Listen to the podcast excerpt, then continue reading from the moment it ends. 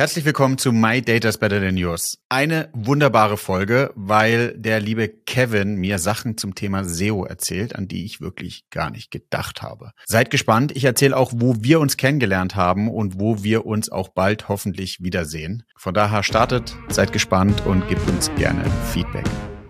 Neue Folgen jeden Freitag. In dieser digitalen Welt gibt es einen speziellen Faktor, der über Erfolg und Misserfolg entscheidet. Daten. Doch nur die wenigsten wissen sie für sich zu nutzen. Wer seine Kunden verstehen will, um ihnen das bieten zu können, was sie brauchen, kommt um ein professionelles Datenmanagement nicht herum. Jonas Raschedi interviewt andere Experten aus den Data-Bereichen und zeigt Schritt für Schritt, wie genau das funktioniert.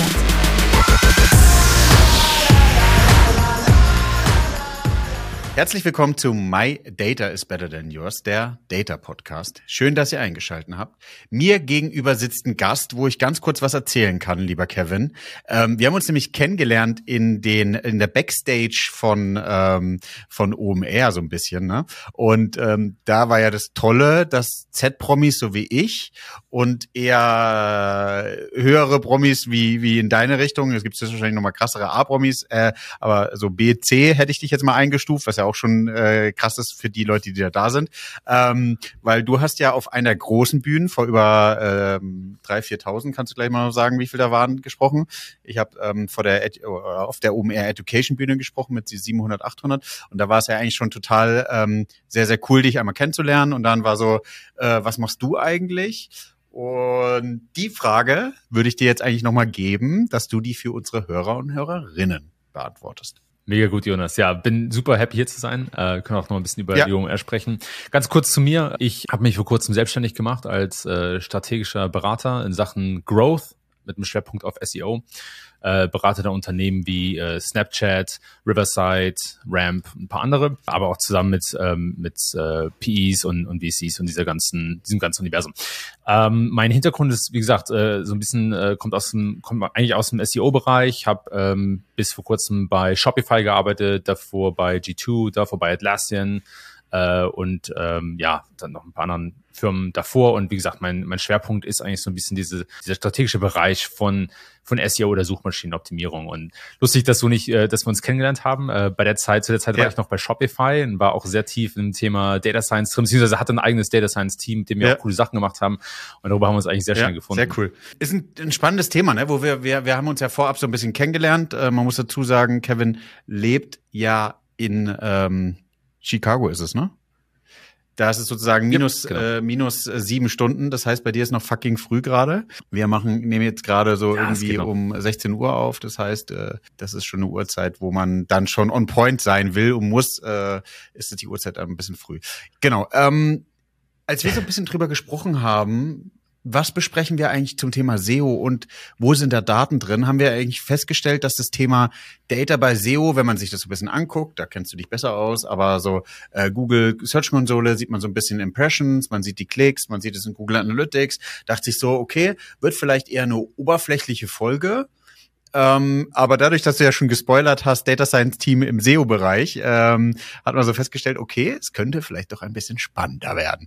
Und das hast du ja dann auch so ein bisschen im Vorgespräch schon erzählt, ne? Ja, genau. Also es gibt eigentlich ein grundlegendes Problem bei SEO, was die ganze Sache ein bisschen komplizierter macht. Also nochmal ganz kurz, um die Leute oder um alle am Anfang abzuholen, SEO, Suchmaschinenoptimierung, es geht um die unbezahlten Suchergebnisse ja. auf Google. Äh, und dadurch, dass du halt jeden Tag Milliarden von Menschen hast, die auf Google suchen, ist das Ganze natürlich auch für Unternehmen extrem lukrativ. Nun ist es so, dass Google oder beziehungsweise SEO ähm, basiert ja auf einem Rezept sozusagen, was was wir nicht kennen. Ja, also es ist äh, so ähnlich wie das berühmte Coca-Cola-Rezept, was ja, äh, ja, extrem gut gehütet wird oder warum es diesen Marketing-Mythos gibt. Ja, äh, bei Google ist es tatsächlich so. Also es gibt ähm, äh, es gibt hunderte verschiedene Signale, auf die Google achtet, um zu entscheiden, welche Seite ganz oben erscheinen soll für Suchergebnisse in den organischen Ergebnissen. Äh, und wir als SEOs, wir kennen vielleicht 10 oder 20 von denen, die Google öffentlich zugibt. Und der Rest basiert sozusagen auf, basiert auf Reverse Engineering, Testing und äh, Erfahrung einfach. Ja. Und ein grundlegendes Problem ist, dass es bei SEO ein ein zeitverzögerten ja. Feedback Loop gibt. Ja, also es dauert einfach oftmals lange, bis die Ergebnisse sichtbar werden.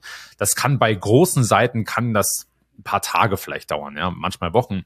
Aber bei anderen Seiten kann es auch mal Monate dauern. Und das Problem ist einfach, dass für SEO brauchst du einfach Ressourcen. Wir können kurz mal drauf eingehen, äh, was das eigentlich bedeutet. Und äh, für dieses Investment, ja, also gerade als Unternehmen, ähm, um, um dieses Investment äh, zu machen und, und auch wirklich da einen Return zu sehen, hast du halt diese Zeitkomponente. Ja? Und es ist einfach schwierig, ne, zu seinem Chef zu gehen oder zum CMO oder CEO zu sagen, hey, wir haben, brauchen all dieses Geld, all diese Leute und all diese Sachen und in drei bis sechs Monaten komme ich dann zu dir zurück und dann sage ich, was es gebracht hat. Ja, und da sagen die meisten natürlich, äh, nee, habe ich gar keinen Bock drauf vor allem im Vergleich zu Kanälen wie hm. Google Ads oder Facebook Ads oder so Geschichten. Ne? Obwohl, obwohl ähm, ich überlege, ob wir eine coole Analogie finden. Das die Situation ist, wenn du da jetzt nicht Bock mitbaust und ein Wettbewerber irgendwie an dir vorbeizieht, hast du damit ja eine, eine Situation gebaut, ein Fundament gebaut, was du nicht zerstört bekommst, richtig? Ja, total, total. Es gibt extrem viele Vorteile von SEO. Ja, also ähm, wie du schon sagtest, du, es ist, es kann ein Wettbewerbsvorteil sein. Äh, es ist auch ein Kanal, der nicht so schnell austrocknet. Ja, also bei Google Ads ist ja so, dass wenn du dein Budget runterfährst, dann siehst du sofort weniger Traffic oder Kunden. Bei SEO muss das nicht so sein. Ja, also die die marginalen Kosten sind eigentlich ziemlich nah an null. Ja, könnte man sagen, also Zero Marginal Cost. Äh, und es kann natürlich auch sein, dass ein kleines Team einen proportional sehr hohen Output hat. Ja, also dass kleine Veränderungen einen riesen Einfluss haben können. Äh, Gerade bei so einem sozialen Netzwerk wie Snapchat zum Beispiel. Ja, also da äh, da hast du ja eine unglaublich, also hast über 300 Millionen User und die kriegen natürlich einen ganzen Haufen Content. Und das heißt, wenn da ein Produktteam hingeht und, und kleine Veränderungen macht an der Web Experience, dann kann das natürlich große Auswirkungen haben. Ja, also SEO skaliert sehr gut, ist extrem kostenfreundlich und natürlich auch oftmals sehr ähm, intent-driven. Also was ich damit meine ist, dass Leute, die auf Google suchen, die haben ja schon ein Problem, was sie lösen möchten oder die haben ja schon ein gewisses Bedürfnis. Ja, also SEO ist ein Pull-Kanal, während Google oder Ads generell, äh, ähm, äh, wie sagt man, Werbung generell ist ja eher ein Push-Kanal. Push, das heißt, du ja. weißt ja gar nicht, ob die Leute überhaupt äh, im Markt sind oder nicht, wenn, wenn sie Werbung sehen. Kevin, jetzt sprechen wir beiden Traumschwiegersöhne ja über die Situation, dass äh, oder wir sprechen ja nur Themen an, wo wir auch wissen, dass es eine Lösung gibt. Jetzt hast du gesagt, es gibt eine Lösung, wie man rausfindet, was sozusagen die die Indikatoren dafür sind, um zu sehen, um oder um sehr früh festzustellen, wo die Reise hingeht mit SEO, oder? Genau, genau. Also wir hatten ja schon gesprochen, dass die Lead Time äh, oftmals sehr, sehr lang ist. Und du willst natürlich nicht als, als guter Marketer oder, oder Experte willst natürlich nicht zu deinem Boss gehen und sagen, mach mal bitte eine Wette für die nächsten sechs Monate und wir ja. wissen nicht, wie es ausgeht. Ja, also du brauchst eigentlich Leading und Lagging Indicators oder oder ich weiß gar nicht, wie ich es auf Deutsch äh, ausdrücken will. Ja, ich, äh, ja, ich es ja. gar nicht erst. Genau, Indikatoren. Führende und äh, lahme, ach, keine Ahnung. ähm, auf jeden Fall, äh, es gibt ein, ein ganzes Set an Metriken, ja, das aufeinander, wo diese Metriken aufeinander aufbauen äh, und wo man den, wo man äh, schon sehr früh dann messen kann, wo die Reise hingeht. Ja, also ich will das mal kurz aufzeichnen. Du hast ja im Prinzip ähm, den Fall, dass wenn Leute auf Google suchen, ja, die finden dein Ergebnis, klicken drauf, stürmen vielleicht ein bisschen auf der Webseite rum und ähm, kaufen dann das Produkt oder oder ähm, füllen ein Kontaktformular aus, je nachdem, was das Businessmodell ist. Ja. So, davor passiert aber eine ganze Reihe an Sachen, die stimmen müssen, damit Google dein, Ergebnis, dein Ergebnis überhaupt anzeigen kann. Ja, also äh, Google crawlt zum Beispiel erstmal deine Seite. Das heißt, Google schickt eigentlich ein, ein, ein Programm rüber auf deinen Server und zieht sich die Seite erstmal runter, um zu gucken, was ist denn da drauf, wofür ist denn das relevant, für welche Keywords ist es relevant und so weiter und so fort. Ja. Das heißt, wenn wir jetzt nochmal reinzoomen, dann können wir eigentlich eine Reihe an Leading Indicators aufstellen, ja, die damit beginnt, dass Google die Seite crawlt. Ja, das, das muss zuerst wahr sein. Dann zweitens, dass Google die Seite überhaupt indexiert. Das sind zwei voneinander gelöste Prozesse. Drittens, dass deine Seite Impressions bekommt, also äh, ähm, ja, sozusagen Page Views auf Google, wenn du willst. Ähm, viertens, dass die Seite Klicks bekommt. Fünftens, dass die Seite für Keywords rankt. Und dann sechstens, dass die Leute auf die Seite kommen. Siebtens, dass sie sich anmelden. Und achtens, dass sie dann konvertieren. Also du hast sozusagen ein, ein Set, eine Sequenz an Metriken, die du messen kannst, ähm, die schon dir viel, viel früher Signale gibt, ob du auf dem richtigen Weg bist oder nicht, als zu warten, dass die Leute überhaupt auf deine Seite kommen. Traumhaft. Ich kann es so ein bisschen ähm, vergleichen. Ich überlege irgendwie, man macht das ja generell im Data Science Bereich und total spannend, äh, wenn du noch was erzählst, wie was deine Data Science Guys und Girls da so gemacht haben. Aber immer unterschiedliche Attribute mit zu integrieren, wieder zu testen, zu überlegen, ob es in die richtige Richtung geht, dann wieder das Gleiche zu machen. Also wie so ein wie so ein Rezept auszuprobieren beim Grillen, irgendwie es immer weiter zu optimieren und dann am besten das beste Ergebnisse zu haben, oder?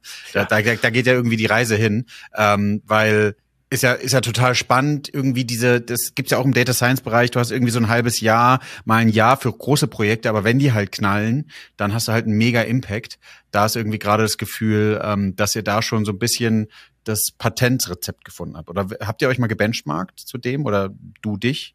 Ja, ganz genau. Also würde würd ich schon sagen, ich glaube, wir haben auch bei Shopify in Sachen SEO wirklich, ich glaube, wir haben in einer wirklich sehr, sehr hohen Liga gespielt. Also wir hatten äh, zeitweise ein Team von 80 bis 100 Leuten geleitet, die an SEO gearbeitet haben, inklusive ne, Ingenieure, Data äh, Scientists, Designer und so weiter und so fort. Äh, aber du hast es schon auf den Punkt gebracht, äh, Jonas. Also wir haben da halt auch sehr viel Zeit äh, ähm, reingesteckt, um wirklich die Seite komplett ähm, aufzuteilen und zu segmentieren. Ne? Also was sind die verschiedenen Bestandteile der Seite, der Seite, äh, in welchen verschiedenen Märkten spielen wir, ja, wie ist die Performance in all diesen Märkten der Bestandteile. Du hast ja sowas wie ein Blog, du hast Lead Generation Tools, du hast Landing Pages, ja, und ein Unternehmen von, von Shopify, ähm, was einige Milliarden an Umsatz macht äh, im Jahr, ähm, da ist jeder, ist jeder Bestandteil auf der Seite wichtig und muss verstanden werden. Ja? Und wir haben halt sehr viel Zeit rein investiert, um zu schauen, okay, ähm, wo sind die Wachstumstreiber, was, wo können wir äh, Performance forecasten oder projektieren und wie können wir diesen ganzen Ablauf nicht vielleicht in, in Echtzeit gestalten, aber so nah in Echtzeit wie möglich. Ja? Also bei SEOs ist es nun mal so, dass sich die Dinge auch sehr schnell ändern können und du brauchst eigentlich, du musst eigentlich ständig deine, deine Modelle updaten. Ja? Du musst also ständig gucken, okay, wir haben jetzt für dieses Jahr x Prozent äh, Wachstum geforecastet, jetzt hat sich aber eine Variable geändert, was hat das für eine Auswirkung auf unseren Forecast? Ja, und da haben wir halt Modelle gebaut mit Data Science, ähm, die, glaube ich, sehr, sehr spannend sind. Äh, ein, ein Grundwerkzeug, was wir bei Shopify hatten, war das äh, sogenannte Grid, ja, also eine Matrix, wo du, wie gesagt, äh, wie gesagt, die verschiedenen ähm, Seiten ähm, Bestandteile siehst und dann aufgesplittet auf die verschiedenen Märkte. Und wir konnten dann eigentlich sehr schnell immer feststellen, wo sich Dinge verändert haben. Ja, also wenn zum Beispiel unsere unsere Kern, äh, Kennzahlen ähm, gesunken sind, dann konnten wir sehr schnell sagen, ah okay, hier der Blog in Deutschland, äh, der ist abgestürzt, lass uns da mal schauen, was passiert ist. Und genauso natürlich umgekehrt. Ja, wenn wir gesehen haben, oh, äh, wir haben äh, eine Reihe an neuen Landingpages geleitet, äh, äh, gelauncht und unsere Kennzahlen sind alle oben, dann konnten wir auch sehr genau sehen, dass diese Landingpages den Einfluss dann verursacht hatten. Ne? Also diese Root Cause Analysis und Projektion, das waren alles so typische Datenthemen. Das heißt, ihr versucht, maximal viel zu messen, um rauszufinden, was könnte ein Indikator pro Land, es kann natürlich auch pro Land unterschiedliche Algorithmen geben für, für, für die Suchmaschinen. Ähm, Indikator dafür ist rauszufinden, ob die Seite, die ihr gebaut habt, gut rankt oder eben schlecht. Ganz genau, ganz genau. Und du hast auch schon so ein bisschen viel Arbeit. es ist super viel Arbeit, total. Also es ist viel Arbeit im Backend. Ja, du musst diese ja. ganzen äh, Daten natürlich erstmal zusammenbringen äh, in einem Data Lake und gucken, dass ne, dass da alles passt und, und neue Pipelines legen, weil du auch ständig neue Data Streams dann äh, zusammenführen willst. Aber gleichzeitig dann auch im Frontend zu schauen, okay, wie können wir diese Daten dann verwendbar machen? Ne? Also ein interessantes Problem hast du auch schon mal äh, gerade so ein bisschen angeteasert und zwar das über verschiedene Länder hinweg. Es ist nun mal so, dass ähm, in zum Beispiel, wir hatten, wir hatten ein interessantes Problem bei äh, ähm, äh, den USA und Indien. Ja, also Indien hat ja einen sehr hohen Grad an, an, äh, an, an Englisch, da wird ja sehr viel Englisch gesprochen auch. Und äh, ein Problem, was wir ähm, gesehen haben, ist, dass Google vielen, viel Content, den wir in den USA gebaut hatten, dann in Indien gerankt hat und dann irgendwann sehr verwirrt war, welche Seite jetzt gerankt werden soll in Indien. Ja, soll es die US-amerikanische sein oder die indische lokale Version? Das Problem war, dass unser Content fast genau derselbe war, aber wir unterschiedliche Domains hatten.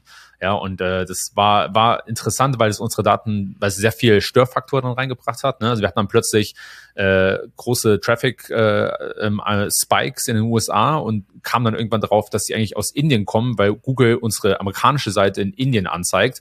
Dann sind mhm. allerdings unsere Conversion Rates runtergegangen, weil der indische Markt natürlich äh, weniger, also rezeptiv war für äh, oder, oder weniger ähm, empfänglich war für Shopify als der amerikanische Markt. Also, also solche Themen, ja, die unheimlich lange dauern würden, wenn du kein gutes Datenteam hast, was dir das sehr schnell auch grafisch einfach zeigen kann. Ich meine, äh, was worüber wir jetzt noch gar nicht gesprochen haben, ist, dass ähm, du diese Daten, also du musst die auch an Stakeholder weitergeben oder an Executives, musst ja. denen erklären, was passiert, ne, musst den erstmal abbilden und so weiter und so fort. Da ist ja ein riesiger Rattenschwanz dran, was du sicherlich besser, besser weißt als ich.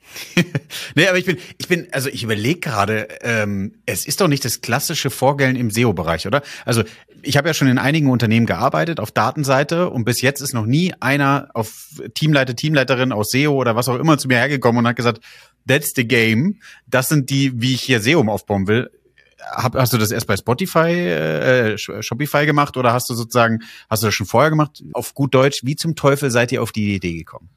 Ja, ist eine sehr gute Frage. Ich würde sagen, Shopify ist da schon ein, ein, krasses Beispiel. Also ich, ne, ich will also das nicht zu sehr aufblasen. Man steht ja auch immer, also es, es muss ja viele Sachen zusammenkommen, dass man auf so einem Level arbeiten kann. Aber ja. ich glaube, wir haben SEO schon wahrscheinlich als also als eine der Top 5 Unternehmen äh, auf der Welt wahrscheinlich äh, angegangen. Und wie gesagt, also bei, bei Shopify war es so, dass ein bisschen mehr als 25, 30 Prozent des Umsatzes durch SEO kam. Und dann kann man sich grob ausrechnen, wie wertvoll der Kanal eigentlich ist und äh, was man da alles reinstecken kann. Dazu muss man sagen, wir hatten ein extrem gutes Team. Ja, also ähm, mein Chef war äh, Luc Lebec, der ähm, der sozusagen TripAdvisor mit aufgebaut hat äh, der dann Growth geleitet hat bei Google, Facebook, guter Freund von Mark Zuckerberg. Also es ist schon nochmal eine ganz andere Denkweise und Herangehensweise. Ja, also sehr, sehr systematisch mit dem Skalpell wirklich die Linien gezeichnet und äh, ne, also ist, ich glaube die Kultur und die ähm, das Mindset ist ein komplett anderes. Ja? Und das hat uns natürlich extrem viel dabei geholfen, auch die Ressourcen bekommen, äh, zu bekommen, das Buy-in zu bekommen. Ne? Also der der hat gesehen, wie SEO funktionieren kann in anderen Unternehmen und was es für ein Aus für eine Auswirkung haben kann. Und das hat uns natürlich extrem geholfen. Jetzt hast du schon das Thema so ein bisschen angesprochen, Stakeholder Management. Das heißt, mit ihm hast du nicht zwangsweise äh, viel über SEO diskutieren müssen, sondern wie, wie, wie hat er diese Themen gechallenged? Ich finde das immer total faszinierend. In Deutschland spricht man ja immer so von den Top 5, äh, Top 3, von den, von den großen irgendwie Beratungsunternehmen, die sehr methodisch, analytisch reingehen. Aber ich bin davon überzeugt, die müssen ja nicht zwangsweise da gearbeitet haben, um die Sachen zu challengen. Ich glaube, methodisch, analytisches Denken ist das aller, allerwichtigste in jedem Bereich.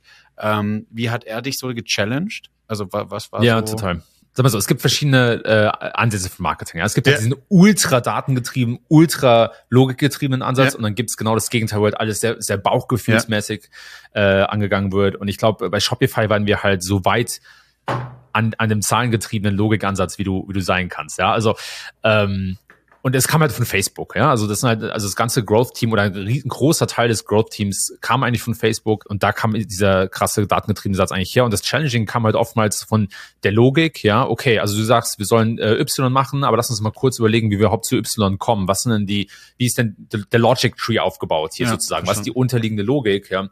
Äh, und es war halt auch ein sehr Product Management getriebener Ansatz. Ja. Also im Product Management muss die Logik ja auch stimmen und es, die Dinge gehen auch sehr systematisch äh, vor sich. Und das war auch einer der Gründe, warum wir so Dinge gebaut haben wie das Grid, damit wir halt sehen können, was ist die Logik? Wie bauen unsere Zahlen aufeinander auf? Ja, du wie, wie kann es sein, dass unser Umsatz unten ist, während zum Beispiel die die, äh, die Zahl der Neukunden oben ist, ja, oder unsere, unsere Kohorten an Neukunden, ähm, dass die wachsen oder unser GMV oben ist. Ne? Also es ist wirklich dieser, diese, diese, diese Perspektive, diese Weltansicht von Dinge bauen aufeinander auf. Dadurch können wir verstehen, wenn oben was ja. kaputt ist. Genau, du kannst es, du kannst es modellieren. Also Entscheidung, also, Entscheidungsbäume, ja. Wenn man sich die Methode auf einem sehr, sehr High Level anschaut, Entscheidungsbäume oder Top Management, also diese Zerlegen von Problemen, eigentlich, wenn man das konstant durchspielt, ich weiß, manchmal ist es ätzend, aber dann kannst du eigentlich jedes Problem zerlegen. Also wenn du jedes total. Problem einfach zerlegst, dann verstehst du, wo du die Schraube drehen musst. Und das ist eigentlich genial, ja. ja. Total. Und ich glaube, halt das haben die gelernt. Mächtig. Ja. ja. Ja, ja, das haben die gelernt, hundertprozentig. Ja. Es ist total mächtig, weil du dann, du hast dann auch plötzlich eine ganz andere, ein, ein anderes Gefühl von Ownership und von Verantwortung, weil du, wenn du merkst, du kannst in allen Schrauben drehen, dann bist du auch nicht so äh, hilflos. Ja, dann kannst du nicht sagen, oh ja, ja ist halt blöd, ne? der Markt ist halt abgestürzt. Ich meine, du musst auch musst dazu sagen, ich habe bei Shopify angefangen im Dezember 2020, äh, ja, also halbes Jahr oder ja ungefähr ein bisschen länger als ein halbes Jahr äh, in die in die Pandemie rein. Äh, und Shopify hat in dem Jahr wirklich ein, ein, ein Quantumssprung gemacht, ja, zehn Jahre in die Zukunft. Also unsere, die Nummern sind alle komplett durch die Decke gegangen, so dass du auch gar, also alle Charts waren eigentlich im Eimer, ne? Also du konntest gar keine Veränderung mehr sehen. Das war wirklich klare, also ein Riesensprung. Ja. Äh, und das ist natürlich extrem geil. Und dann 2021 sah aber sehr anders aus. Ja, 2021 ähm, war, ne, gab es halt viele, äh, haben viele Länder auf der Welt wieder aufgemacht und einige zugemacht. Ja, und wir haben dann gesehen, oh Mann, äh, also unsere Daten, unsere Performance ist extrem abhängig davon, ob Länder Lockdowns haben oder nicht.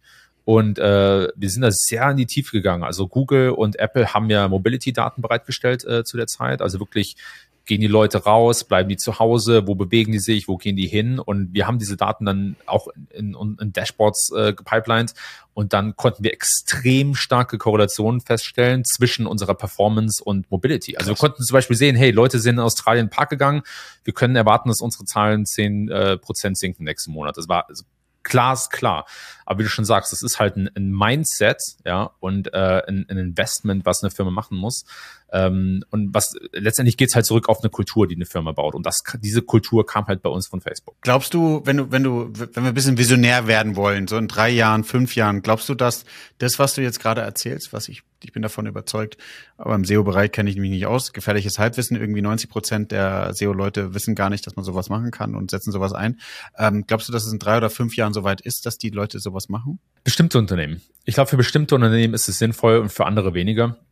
Und ich glaube auch, dass man darauf hinarbeiten muss. Also wenn ich jetzt ein Startup gründen würde, äh, würde direkt äh, ne, so, so einen riesen Auftrieb machen. Ich glaube, das wäre fast sogar hinderlich. Ja, also es kommt so ein bisschen drauf an, wie groß ist die Firma, in welchem Bereich spielt die. Ähm, aber ich, ich, ich sehe halt auch, dass SEO sich in diese Richtung hinbewegt, weil ähm, Google immer mehr Machine Learning benutzt und das Reverse Engineering immer schwieriger wird. Ja, also es war vor, vor zehn Jahren war es noch so, du konntest wirklich relativ mit, mit sehr hoher Sicherheit sagen, wenn du diese zehn Dinge machst, dann, dann steigen deine Rankings, dann steigt dein organischer Traffic. Heutzutage ist es nicht mehr so leicht. Ja, also Google hat, eine, hat weitaus mehr Signale, äh, was es misst, um zu, zu sagen, welche Ergebnisse ganz oben erscheinen sollen. Und das Ganze natürlich durch Machine Learning getrieben, durch äh, User Behavior getrieben, äh, macht das Ganze extrem schwer zu verstehen, wenn man nicht mittendrin ist. Und der Weg dadurch ist eigentlich Testing. Ja? Also dass man wirklich SEO AB-Tests aufsetzt. Wir hatten auch, das war der andere Teil von unserem Data Science Team, wir haben ständig Tests laufen gehabt und konnten somit ganz klar sagen, okay, was ist die Inkrementalität von bestimmten Taktiken, ja, FAQ-Snippets zum Beispiel, also schöneren Ergebnisse in, in Suchergebnissen, da gibt's verschiedene Sehr Variationen. Wir konnten genau verstehen, ah, das sind 11 Prozent, wenn du das machst, 19 Prozent, wenn du dies machst, äh, Mobile ist es so und so und da geht, glaube ich, der Weg hin, ja, also dass du halt weniger sagst, wir wissen genau, welche Faktoren Google misst, sondern dass du die einfach testest und sagst, die, die die funktionieren für uns jetzt und wir verstehen die Inkrementalität und da, daher ergeben sich unsere Prioritäten. Und dafür brauchst du halt diesen extrem datengetriebenen Ansatz und ich glaube, dass einige Third-Party-Tools auch schon so in die Richtung gehen. Aber wir haben halt bei Shopify alles selbst gebaut. Also alles von Rank-Tracking bis SERP-Crawling, Site-Crawling, Log-File-Analysis, wie gesagt, die ganzen Traffic-Geschichten. Wir haben ein komplettes Tool-Stack selbst gebaut, was wahrscheinlich heutzutage auf dem freien Markt irgendwie verkaufen könntest für, was, was, tausend im Monat oder mehr. Das habe ich auch gerade überlegt, ob wir ja, den, den Podcast hier abbrechen sollten und uns überlegen sollten, wie wir jetzt diese Firma gründen. ja, ich bin game, ich bin down. Ich glaube, weil, weil was du sehr, sehr spannend sagst und wie vielleicht kriegen wir da, da die, die, die Kurve nochmal hin. Ich würde behaupten, du verstehst es, ich verstehe es. Einige Hörer und Hörerinnen haben sich jetzt hingesetzt und sind total gespannt, ähm, weil sie sagen, okay, an das habe ich noch nie gedacht. So ein bisschen SEO Game Changer. Wie kriegen wir das Top-Management davon begeistert? Warum? Ich sag dir, sag dir eins, Kevin. Ich finde, den Investition in Data allgemein ist sehr schwer. Daten aus, aus den Kanälen, die eigentlich schon data-driven sind, wie Google Ads, Facebook und Co. zu zentralisieren, zu analysieren, darauf Entscheidungen zu treffen, ist für viele schon, warum muss ich das tun? Also, SEO verstehen die meistens, glaube ich, gar nicht. Die, jetzt bin ich sehr böse, kriege ich vielleicht ein paar, paar Nachrichten, aber so das, das Top-Management, so äh, Keyword-Stuffing funktioniert vielleicht noch sehr gut. Schwarzer, äh, weißer Footer, weiße Text, das wird doch, das ist doch das SEO-Teil, was wir machen. Wie schaffen wir es, dem Top-Management zu erklären, dass man sowas in sowas investieren muss? Ja, das, das ist genau die Kernfrage. Und, und wie schaffen wir es, ohne jetzt wirklich Millionen reinstecken zu müssen in äh, eigene Tools oder, ja. oder, oder Entwickler zu, zu heilen? Ich glaube, ganz ganz im Ernst, ich glaube, alles fängt an mit einem guten Spreadsheet. Ich glaube, wenn du sehr scrappy machst, also ohne jetzt, wie gesagt, große Tools, große Magie oder sowas, wenn du einfach ein vernünftiges Modell aufsetzt und sagst, wir projizieren jetzt einfach mal das Potenzial von SEO, vielleicht über das nächste Jahr oder über die nächsten fünf Jahre, ähm, und dann gehst du zum Top-Management und sagst, guck, das ist, das ist so die, die, die Opportunity, die wir vor uns haben. Und das sind die Dinge, die wir brauchen, um dahin zu kommen. Ich glaube, damit fängt eigentlich alles an. Du brauchst also ein, Modell, was, wie gesagt, auf, auf Logik basiert und für Logik ja. muss man kein Geld ausgeben, ja. ähm, aber äh, was vielleicht auf Daten basiert, die du schon haben kannst. Ja, und die, die, die besten Daten sind da eigentlich A, was sind die Keywords, die wichtig sind für uns und die Themen? was ist das Suchvolumen hinter diesen Keywords. Das kriegt man ja kostenlos aus dem Google Keyword Planner oder auch für von, von Third-Party-Tools, die vielleicht 100 Euro im Monat kosten oder sowas.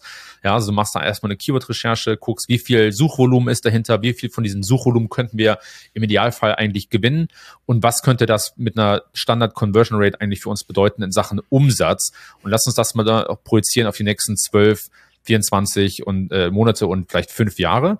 Und dann gehen wir zum Top-Management und sagen, wollt ihr diesen Kuchen haben? Ja, also wir, wir, wir kennen die Zutaten, wir wissen, wie ja. man den backt. Äh, das ist der Kuchen. Habt ihr Lust? Habt ihr Appetit drauf? Ähm, und dass man dann erstmal Buy-in kriegt und äh, dann aber auch natürlich einen Plan hat und zu sagen, äh, der, der aufzeichnet oder abzeichnet, was man braucht, um dahin zu kommen. Und ich denke, da öffnet sich dann die Tür für Daten, dass man sagt, okay, lass uns doch mal ein Data Lake bauen, lass uns einfach mal ein paar Grundinformationen oder Grundpipelines legen ähm, und dann da ständig Insights rausgenerieren. Das Wichtige ist natürlich auch, dass wenn man den Buy-in hat und wenn man, wenn man loslegt, dass man auch ständig zu den Stakeholdern geht und denen zeigt, hey, guck, das sind Insights, die wir jetzt mit unserem Data Lake generieren konnten. Ja, und das habe ich bei Shopify genauso gemacht. Äh, dieses Data Science Team äh, das ist ja nicht nur, also das, das könnte ja auch für jemand anderen arbeiten, der einen viel größeren Bedarf hat. Also wir sind ständig hingegangen und haben gesagt, hey, das sind die Modelle, die wir gebaut haben, das sind die Insights, die wir generiert haben. Mit diesen Insights haben wir X gemacht und X hat folgenden Effekt gehabt. Ne? Also diese Kette an Resultaten. Und dann gehen wir wieder an den Anfang der, der Unterhaltung äh, zurück. Ja, also was, was sind die Leading und Lagging Indicators? Wie haben wir mit Hilfe von Daten die Lagging Indicators äh, nach oben getrieben? Und das muss natürlich auch passieren. Ja, weil das ist total spannend. Du hast vorhin die Analogie so ein bisschen des Kuchenbackens gemacht, weil in der Situation muss er irgendwie gucken, dass 180 Minuten der Kuchen noch im, im, im, im Ofen ist und nachdem er dann irgendwie da rauskommt nach, nach drei Stunden, muss er ja noch irgendwie auskühlen. Und eigentlich bietest du ja dann äh, die Situation an, dass der Top-Management nicht nur durchs Fenster reingucken kann, ob der Kuchen aufgeht, ähm, sondern auch, auch theoretisch probieren kann und sagen kann, okay, es entwickelt sich in die richtige Richtung. Und ich glaube, das ist total spannend, dass man das sauber strukturiert, aber auch eben bereit ist, dieses Geld zu investieren investieren, um dieses etwas größere, um diese etwas größere Küche zu bauen, die dann eben den, den, den SEO-Kuchen backt. Ne? Ja, ganz genau, ganz genau. Also wie, wie du schon vorhin auch gesagt hast, ich fand das sehr intelligent von dir äh, formuliert, dass du halt diesen, diesen ähm, Entscheidungsbaum hast oder, ja. oder Decision Tree. Ja. Äh, und daran, du könntest ja, also man kann ja sehr gut einfach mal abzeichnen, okay, wir wollen, du machst eine Projektion ja, an, an äh, Opportunity. Wir wollen also dahin und äh, wo wir hinwollen, dieser Punkt ist X. Und um, damit das wahr ist, brauchen wir folgende Insights. Ja, also sag ja. das Datenthema rein und mit diesen Insights können wir dann folgende Dinge machen. Das ist ja eine, eine Logik, die an sich komplett aufgeht. Ja, also du ja. kannst den, wie du schon sagtest, du, ne, und, und dass du dann halt immer hingehst und sagst, okay, riech doch mal im Kuchen, probier doch mal ein Stück. Ja. Ne, äh, du kannst, du kannst ja, kannst ja dann auch damit spielen. Und äh, wenn dieses Thema, ne, also wenn diese, wenn diese Küche einmal aufgesetzt ist und der, der Kunde sozusagen ein Stück Kuchen probiert hat und es dem Kunden schmeckt, dann ist der, der Buy-in ist auch kein Problem mehr dann. Ja, dann sind Investitionen und so weiter sind auch kein Thema mehr. Deshalb ist die Frage eigentlich, wie kannst du so schnell wie möglich den kleinsten Kuchen backen, damit der Kunde den probieren kann? Und wie kannst du dann daraus die Fabrik bauen, die vielleicht Millionen Kuchen im Monat bauen, äh, backt? Ich habe gerade parallel äh, bei Google Enterprise Spock-Kostüm eingegeben. Weil das also dieses logische Thema ist. Ich, du musst dir so ein Kostüm anziehen und dann eigentlich zum Top-Management gehen. Das ist doch total logisch. Ich erkläre das jetzt hier auf Basis des, des Entscheidungsbaums, wo die Reise hingeht. Ja. Kein ja. Thema, kein ja. Thema. Das Kostüm zu kaufen ist, glaube ich, ganz günstig, Kevin. Und das da oben zu platzieren, ähm, ist auch relativ, äh, wenn man es dann sozusagen logisch erklärt, vielleicht für uns logisch. Aber welche Unternehmensgröße macht es denn überhaupt Sinn, dieses Thema zu platzieren? Kanonen auf das Spatzen oder? Ja, es ist, es ist eigentlich die richtige Frage und ich würde ich würde die Frage leicht umformulieren und ich würde es in folgende Richtung stellen. Welche Art von Unternehmen sollten überhaupt in diese okay. Richtung gehen? Müssen es die Unternehmen sein, wo SEO wirklich eine große Rolle spielen kann und vielleicht sogar die Hauptrolle, wenn es um Kundenakquise geht? Äh, wir sprechen oftmals von Unternehmen, die ich Aggregatoren nenne und das sind oftmals Marktplätze, Ja, das können Marktplätze sein für Produkte, es können Marktplätze sein für User, das kann so ein Unternehmen sein wie, wie, wie ein Uber, ein TripAdvisor, also verschiedenste Arten von Marktplätzen. Es können große E-Commerce-Unternehmen sein oder Retailer. Äh, und es können große SaaS-Unternehmen sein, die ein Self-Served äh, Produkt haben. Ne? Also wo der äh, wo du jetzt kein äh, Sales-Team dazwischen hast, sondern wo, wo der, ähm, der User-Flow also self-served ist. Und auf der anderen Seite stehen Unternehmen, für die SEO eher nice to have ist. Ja? Also so ein, so ein Unternehmen wie ein Salesforce zum Beispiel, die, die, für die ist deren, also wie der Name ja schon sagt, äh, der Vertrieb ist da eigentlich der Treiber des Unternehmens. Ja? SEO mhm. ist da eher nice to have, ein Add-on, vielleicht schafft SEO irgendwann mal zehn Prozent Umsatz zu generieren, aber es ist einfach nicht das Kernstück. Auf der anderen Seite ein Unternehmen wie, ähm, wie G2, ja, was ja ein, ein Marktplatz ist für Software, wo über 80 Prozent des Umsatzes durch SEO kommen. Ja, wenn, wenn SEO morgen weggeht, dann macht das Unternehmen zu. Und das sind die Arten krass, von ja. Unternehmen, die da wirklich vorne dabei sein müssen, die wirklich sehr früh, vielleicht am Anfang schon über SEO nachdenken müssen. Also die Frage ist eher, was für eine Art von Unternehmen? Und für mich müssen es halt äh, große Marktplätze sein und äh, Retailer und E-Commerce-Unternehmen, äh, für die SEO wirklich Hauptkanal sein kann. Ja, das finde ich ganz spannend. Ich, mich hat ähm, letzte Woche einen Kunden, den ich so nebenher berate, gefragt, na, was ist das Web Analytics Tool, auf das ich was in, in die Zukunft setzen soll? Ja? Und dann sage ich, na ja, wie viel Geld gibst du denn in den Kanälen aus? Und dann war die Antwort ja so 80 Prozent Richtung Google Ads. Dann sage ich, hm. dann warum nicht Google Analytics? Also that's the game, ja. Ähm, warum musst du überhaupt noch wechseln, ja? Spiel, Spiel in dem Universum, wenn du glaubst, das funktioniert, wenn du bereit bist, dieses Risiko zu tragen, let's go. Und das ist ja auch, was du gerade sagst, ne? Wenn du, wenn du siehst, dass dein Kanal, das ist ja wieder die, was du vorhin gesagt hast mit X oder Y, wenn du davon überzeugt bist, dass 30 oder 40 Prozent deines Gesamtumsatzes über SEO passieren muss, weil du davon überzeugt bist, dass das das Thema ist, dann musst du einfach nur logisch überlegen, was sind die Themen, die du machen musst, was musst du messen, was musst du optimieren, um dahin zu kommen. Ganz genau, ganz genau. Es baut alles aufeinander auf. Ja. Wie du schon richtig gesagt hast, du kannst halt davon ableiten. Ne? Was ist im Endeffekt der, der, die Confounding Variable oder die, die, die Grundvariable ist eigentlich immer Umsatzanteil. Ja, ja. also wenn, wenn SEO einen, einen großen Anteil hat und ich würde groß als definieren von mindestens 30 Prozent, sehr groß wäre wahrscheinlich mindestens 50 Prozent, dann, ähm, dann der Rest leitet sich natürlich davon ab, was du bauen musst, welche Daten du verstehen musst, wohin du optimieren musst, wie wichtig ja. SEO im Unternehmen ist, wie groß das Team sein soll und so weiter. Wir hatten bei, ähm, bei Shopify bisschen über 25 äh, Leute, die, also die nur SEO gemacht haben, bei, bei ähm, G2 waren es über 35. Also es kommt halt darauf an, wie viel Umsatz treibt äh, SEO wirklich im Unternehmen. Eine Frage und dann stellen wir die Fragen, die mir so klasse stellt, weil wir schon bei 33 Minuten sind, lieber Kevin. Ich stelle immer die Frage im Data-Bereich, was ist die erste Person, die man einstellt, wenn man sozusagen mit SEO startet? Welche Person würdest du noch als Person, oder welches Qualifikation? Bei mir ist es sozusagen, ich bin davon überzeugt, du brauchst so einen Data Engineer mit bisschen Analytics, weil du musst am Anfang viel aufbauen. Was ist es so im SEO-Bereich? Genau, äh, also die Antwort leitet sich eigentlich auch ab von den, von den zwei Typen von Unternehmen, die SEO machen. Ähm, das sind halt, wie gesagt, einmal die Aggregatoren, haben wir schon ein bisschen drüber gesprochen, die Marktplätze, ja, die, die entweder ein Inventar haben an Produkten oder an Vendoren oder sowas. Und auf der anderen Seite stehen die Integratoren. Und Integratoren sind eigentlich Unternehmen, die den kompletten Content selbst bauen müssen, ja, also die kein User-Generated Content haben oder die kein Produktinventar haben, sondern Content selbst erstellen müssen.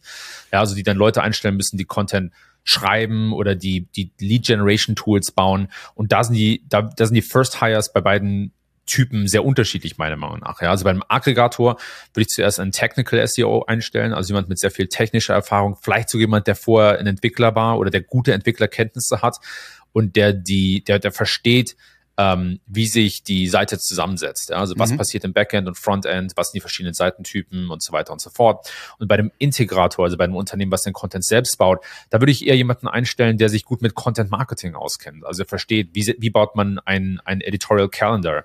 Äh, wie sieht guter Content aus? Wie bringt man, wie definiert man Tone of Voice und lauter solche Geschichten? Wie setzt, wie baut man gute PR-Kampagnen? Also das sind die Skillsets sehr abhängig davon, für welches Unternehmen man arbeitet. Ja, finde ich genau richtig. Also es geht ja auch bei uns so im Data-Umfeld so Greenfield, Brownfield, wie, wie, wo, mit was startest du, wie startest du, was ist deine Strategie, deine Datenstrategie, wie willst du mit den Daten arbeiten, ähm, willst du viel äh, zentral, dezentral machen, willst du sehr, sehr viel intern und extern machen, dafür finde ich deine, es kommt drauf an, Antwort und dann noch eine Antwort dazu, eigentlich sehr, sehr fair und cool. Ja, lieber Kevin, wir können noch stundenlang drüber sprechen. Ähm, ich habe mir so ein bisschen die Vorgabe gegeben, so 35 Minuten äh, die Leute abzuholen, weil ich glaube, das ist auch sehr snackable, sagt man ja, als Content. Content. Die zwei Fragen, die ich dir noch gerne stelle, an der Stelle davor ab, wenn jemand Bock hat, noch weiter zum Thema Data was zu hören. Nutzt die Chance, geht auf Apple Podcast oder auf Spotify, da seid ihr meistens gerade schon. Wenn ihr mich schon länger hört, bewertet den Podcast und auf der anderen Seite sonst abonniert den Podcast, wenn ihr es gerade zum ersten Mal hört. Ähm, auch viele Folgen sind ähnlich spannend oder genauso spannend wie mit Kevin, obwohl ich heute extrem viel lernen durfte, weil ich nie daran gedacht habe, dass äh, das Thema da so weit gehen kann. Zwei Fragen. Was machst du privat mit Daten? Du kennst sie höchstwahrscheinlich schon, Kevin. Und ähm, wie würdest du dein Data Game jetzt gerade auch als Berater mit einem Filmtitel bezeichnen?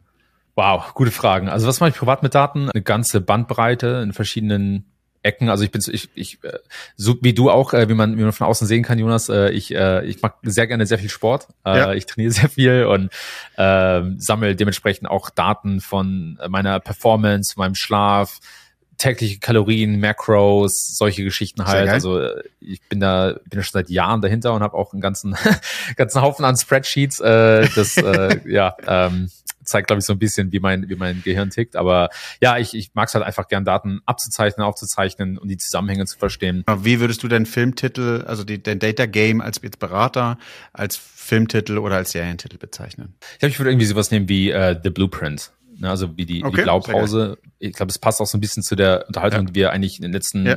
halben Stunde geführt haben. Es, du, soll, also du hast eigentlich oftmals, du, du brauchst, in allem, was du machst, brauchst du eigentlich einen Plan, der auf Logik basiert. Ne? Ja. Also du kannst alles aufeinander aufbauen. That's the point. Ja, dann können wir uns beide nur mit äh, dem tollen Zeichen des Commander Spock äh, verabschieden und uns äh, viele weitere, genau, äh, weitere, äh, so, guck mal, jetzt krieg ich's gar nicht hin, so, äh, weitere logische äh, Meetings wünschen. Vielen, vielen, vielen Dank. Kevin, war mir eine Freude. Ich hoffe, wir Danke sehen uns nächstes Jahr gemeinsam äh, wieder auf der OMR im, im äh, Backend oder Backstage, Back, Backstage? Doch, Backstage-Bereich, ja, ja. Können wir auch, ja, ja können wir auch Backend nennen. Ja, Backend, Backend. cool. Danke. Ja, total. Danke dir, Jonas. Hat mich sehr gefreut. Äh, super Unterhaltung. Und äh, ja, ich freue mich auf nächstes Jahr.